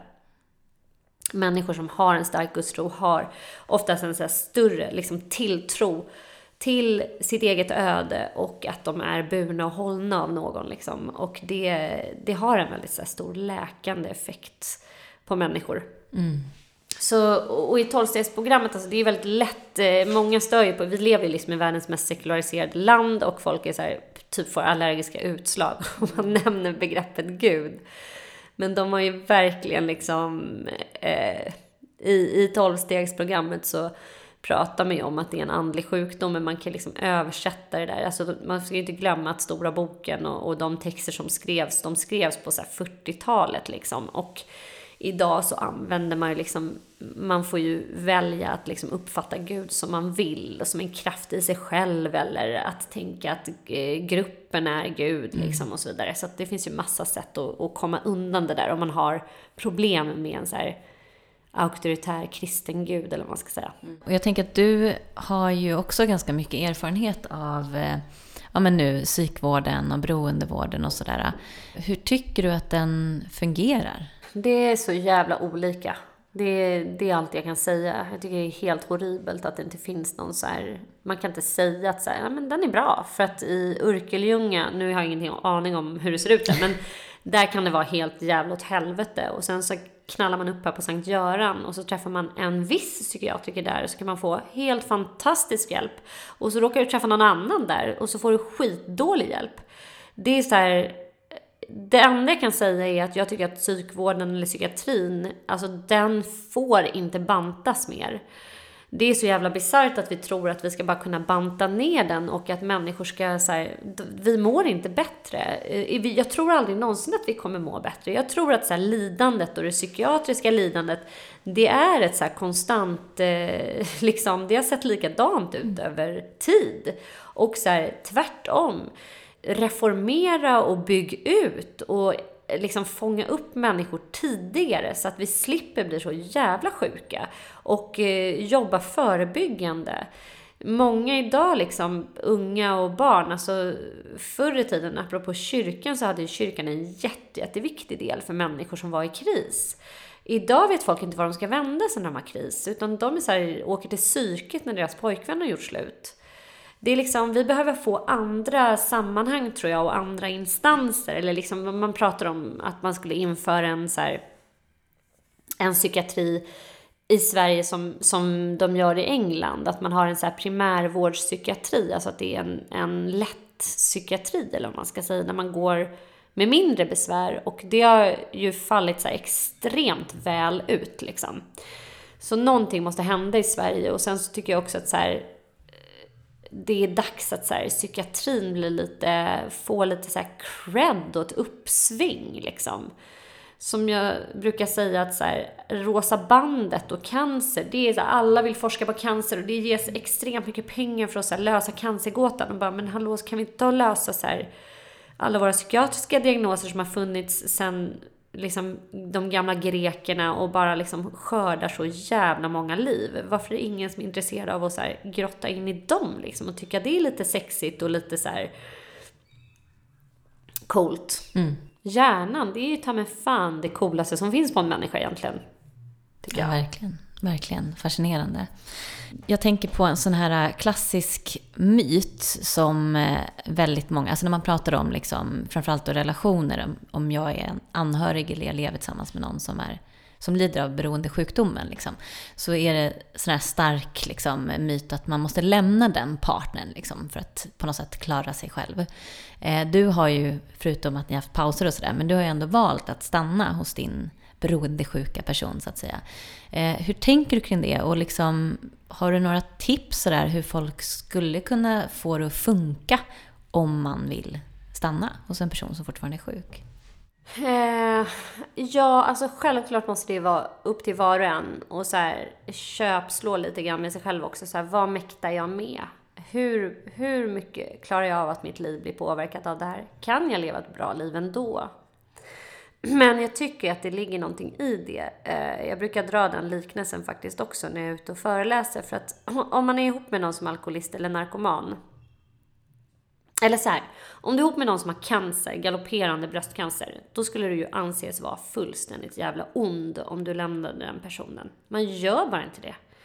Man håller den personen i handen och man lever igenom den här sjukdomen och den kanske till och med är kronisk. Du lämnar inte heller någon som har så här kronisk reumatism och är extremt påverkad av eller MS eller någon annan väldigt så allvarlig psykisk eller fysisk sjukdom. De lämnar vi bara inte. Det är fult och det är skamligt och det är hemskt att göra det. Om du lever tillsammans med någon som har en depression. Mm, då börjar det bli lite mer okej att lämna. Då kan man ha överseende med att man kan inte leva med en person som är koko loco typ. Där, det förstår jag. Att Steffe drog där från Ulla, för hon var ju super, hon var ju deprimerad i flera år. Det går ju inte att leva med en sån. Är du ihop med en alkoholist, då anses du vara fullständigt jävla dum i huvudet om du inte lämnar den personen. Alltså då får du höra att liksom, nej men du är kvar därför att du typ, du är medalkoholist och medberoende, du är inne där och har någon vinst av att liksom vara i det här. Det säger jävligt mycket om hur vi ser olika på olika sjukdomar och att det finns fina och fula sjukdomar. Det finns fina sjukdomar att ha i sitt liv och att vårda. Och det finns fula sjukdomar att ha i sitt liv och att vårda.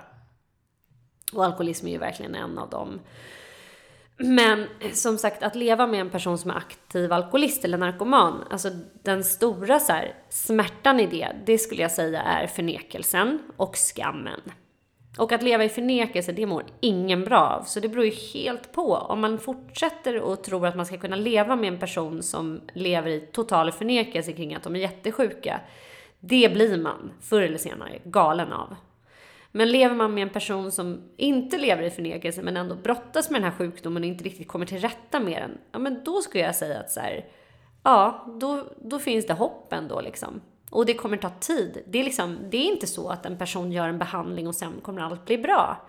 Det är en kronisk sjukdom som följer med en person hela livet och som man kommer behöva brottas med hela livet om man väljer att vara kvar.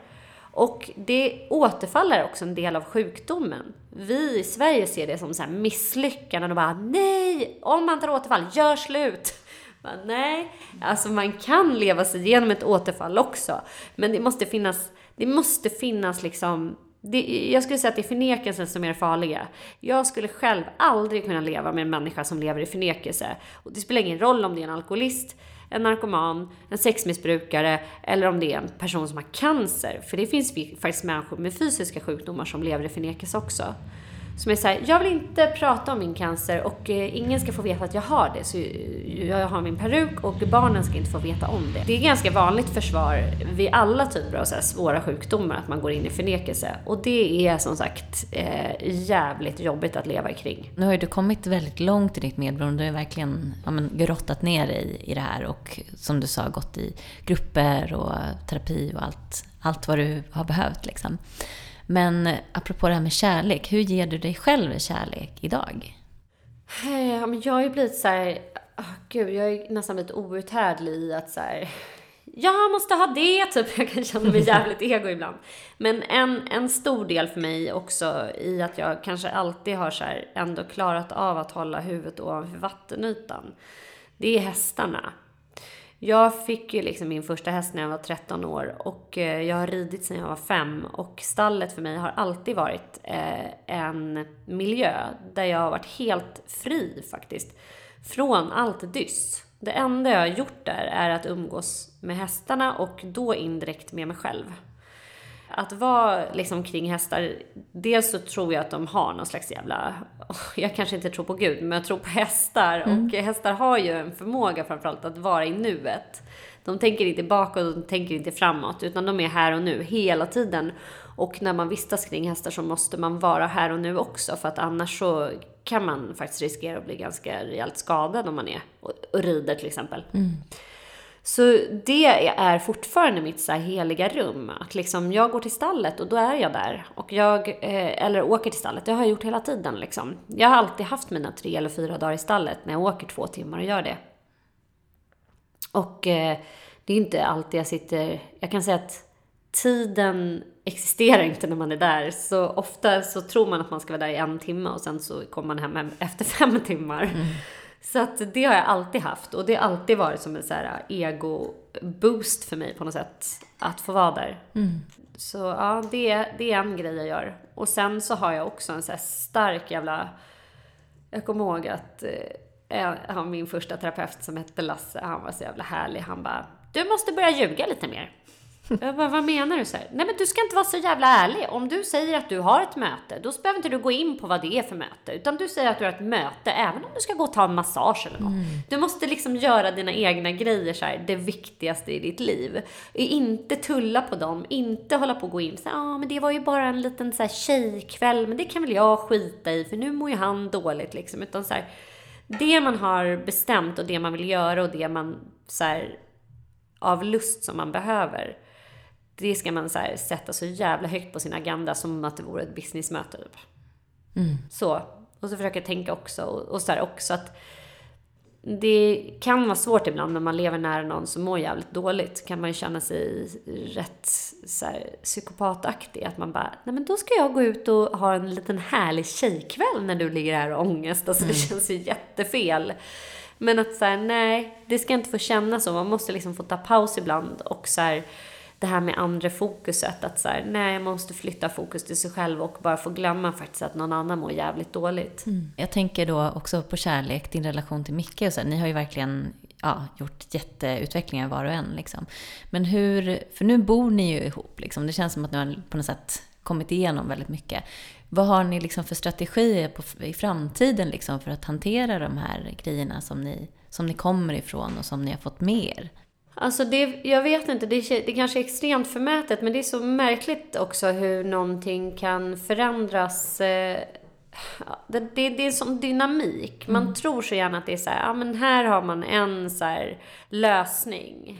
Men vi har ganska mycket konstaterat eh, så här, att det är liksom en mix av allting. Alla de här åren i terapi. På, för ett tag så kände jag så här, för när Micke fick sin diagnos och började medicinera. Alltså det var som att så vända på ett mynt. Helt plötsligt blev det så här harmoni i vår familj. Alltså det, det var så enkelt. Och då kände jag så här, gud var det bara så enkelt? I alla de här timmarna i terapi, alla dessa år när vi har suttit i grupper och suttit och ältat och pratat och familjeveckor hit och dit och så här. Fan, är det här waste of time? Är det liksom waste of money? För det kostar ganska mycket pengar att göra alla de här terapitimmarna också, ska gudarna veta. Det är helt sjukt. Men så enkelt är det ju inte. Utan det är så här, vi har ju liksom bäddat för att det ska kunna bli harmoni också. Och när det inte finns liksom någonting som stör plötsligt, då kan man så vila i den där har- harmonin. Så det är liksom en mix av alltihop. Och det där skulle jag också vilja se mer av. Så här, för att i psykiatrin så är man ju väldigt, väldigt så här, kär i medicin. Det är liksom lösningen. Vi, vi ska ordna din så här, kemiska obalans i hjärnan och sen kommer allt bli bra. Och det blir oftast inte helt bra av det. För att det finns så otroligt mycket trauman och så mycket alltså, obearbetade händelser som man både själv har ställt till med kanske om man har en, fått en diagnos och som man har varit med om. Jättemycket sorg över att man har fått den här diagnosen kanske, det ska man inte glömma heller. Alltså det var också en jättestor sorgeprocess att så här, ja shit så här, mycket av bipolär sjukdom eller liksom vad fan, det är ju en allvarlig sjukdom. Det är ingenting som bara är så här, japp, det var det och så bara går man vidare. Det är en allvarlig liksom sjukdom. Min mamma har bipolär sjukdom. Kommer våra barn att få det här? Eh, hur ska vi hantera det? Det var en jättestor sorgeprocess. Jag hade liksom jag var jävligt ledsen när de här diagnoserna kom också och extremt befriad och extremt glad. Men också så här, det är inte bara odelat positivt. Så det är liksom en mix av alltihopa. Mm. Det är både medicinerna, men det är lika mycket alla de här timmarna när vi har suttit och pratat om det här som har skapat det här väldigt öppna klimatet i vår familj, att vi kan säga precis vad vi känner och hur vi mår, att vi pratar öppet med våra barn om det här, att de är väldigt inkluderade i, i vad som händer och hur vi har mått och vad det är som har hänt. Att alla liksom har en gemensam upplevelsebas, eller vad man ska säga. Det är liksom inte bara, det är inte bara litium som har ordnat det. Verkligen inte liksom. Det låter som någon slags kompott av kunskap och bearbetning och verktyg liksom. Och massa erfarenheter som ni har skaffat ihop liksom. Ju... Ja, och jag tror att så här, mitt liv har väldigt mycket gått ut på att så här, försöka förstå vad som har varit problemet med min mamma. Alltså väldigt mycket av, så här, av mina vakna tankar har gått ut på det. Och sen så övergick det till att försöka förstå vad som är problemet med Micke. Mm. Alltså vad är det? För det är uppenbarligen inte som vilken vanlig alkoholist som helst. Liksom. Alltså den typen och det, den problematiken känner jag. Men så här, vad är det här andra? Och att så här, få lösningen och svaret på den. Alltså det är som att så här, det går inte ens att det är liksom tusentals kilo som bara... He, alltså det, det, det liksom blev en helt annan värld eh, för mig och för oss när vi förstod mm. varför saker och ting hade varit som det hade varit. Liksom, och varför min mamma har varit som hon har varit. Liksom. Det, det är som att här, hitta svaret på en gåta som man har levt med hela livet. Liksom. Och jag är bara så jävla sorgsen över att att det här är kunskap också som så väldigt få får ta del av. Det är inget barn i Sverige som vet vad ångest är, men alla vet vad cancer är. Vi pratar ingenting om psykiatriska diagnoser, det är bara fullt av konstiga fördomar och bizarra idéer om vad de beror på. Och folk som inte tror på dem. Och mm. jag, jag satt ju med några kvinnor på någon så här pressresa, alltså ett, ett gäng rätt kända kvinnor. Och sex av tio var så här, nej men jag tror inte att bipolär sjukdom finns. Det verkar vara någon sån här modediagnos. Och man bara, lever du liksom på, vad fan är det frågan om? Vad är det som pågår alltså? Det kan man bara sitta och vräka ur sig. Det är ungefär som att sitta och säga i ett sammanhang att jag tror inte att cancer finns. Är det vidrigt alltså? Mm, verkligen. Jag tänker att både du och Annie har ju verkligen varit som någon slags ja, men satt bollen i rullning eh, hos väldigt många. Liksom, att man börjar titta på de här, både alltså, beroende och psykisk ohälsa, men framförallt då medberoende och anhörigskap. Liksom. Men om det är någon som på något sätt har liksom kommit till insikt om att jag kanske är medberoende. Vad har du för liksom råd? Vad, hur går man tillväga för att göra något åt det?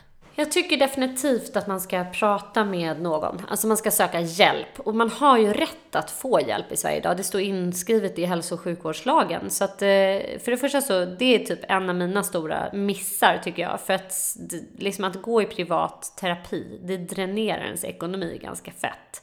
Och det är rätt få personer som är unga. Och jag tycker så här, ju yngre man är och, och kommer underfund med att det här kanske är något som jag går runt och bär på, desto bättre. För då kommer man liksom kunna leva ett helt liv när man har koll på det här.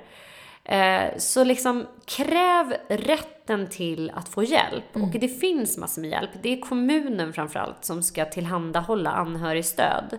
Och du ska få rätt hjälp. Det är inte bara så här, ja men du får gå och snacka med en kurator som sitter och pratar med typ demensanhöriga. Nej, nej, nej. Du kan till och med kräva av kommunen att de ska bekosta en terapi hos en professionell, alltså en person som är expert på just medberoendeterapi. Det finns också, det är en ny metod som heter CRAFT, som är en extremt framgångsrik metod. Ganska KBT-orienterad skulle jag säga. Där man liksom får lära sig hur man ska prata och diskutera och försöka motivera en person som har ett beroende. Och den här metoden är, eh, alltså den är forskningsunderbyggd. Det har gjorts studier som visar att den både hjälper den som är anhörig och den också hjälper den som är sjuk. Och den är så vetenskapligt eh, beprövad och rekommenderas av Socialstyrelsen och så här. Den, framförallt är den skitbra om man är mamma eller pappa till någon som har alkohol eller drogproblem. När man inte bara vill så här, göra slut och sen eh, vända blad och mm. börja om på nytt. Liksom, utan man kanske har en livslång relation som man faktiskt vill ska kunna funka och bli bra. Om ni skulle få för er att göra Djävulsdansen 3, vad tror du att det skulle rikta in, eller vad den skulle rikta in sig på då i så fall? Jag är jättesugen på att göra, kanske inte Djävulsdansen 3, men att göra en liknande dokumentärserie om eh, anhöriga till personer som är eh, kriminella. Mm. Alltså som sitter i fängelse och som lever, lever sina liv i, alltså att ha en person, man brukar säga att det finns tre statusgrupper i samhället som är helt och hållet negativa, alltså människor ser på dem helt och hållet negativa. Det är kriminella, det är missbrukare och det är psykiskt sjuka. Och det ligger någonting i det, liksom att ha en pappa som har begått ett väldigt så här, allvarligt brott. Det är verkligen, alltså det innebär en sån enorm skam och en sån tystnad och en sån förnekelse och att leva i en hemlighet och har väldigt stora eh, likheter. Liksom. Och det förpassar också hela familjer i ett så stort utanförskap. Mm. Där man så här, får hitta egna lagar och egna regler och så här, leva i som, som ett så outlaw, typ. Så det är jag faktiskt lite sugen på att göra. Hoppas att det får göra någonting av den idén tycker jag. Ja, jag med. Stort tack Sanna för att du var med i Medberoendepodden. Tack för att jag fick komma och vara med. Tack. Tack. Djävulsdansen finns både som tv-program och bok. Jag vill verkligen tipsa er om att ta del av båda två. Nu kan du även lyssna på Sanna i Sveriges Radios prestigefyllda program Karlavagnen samt i podcasten Fyllepodden. Länkar hittar du på vår hemsida www.medberoendepodden.se Glöm inte att följa oss i sociala medier. Där heter vi Medberoendepodden. Med det vill jag önska en trevlig sommar.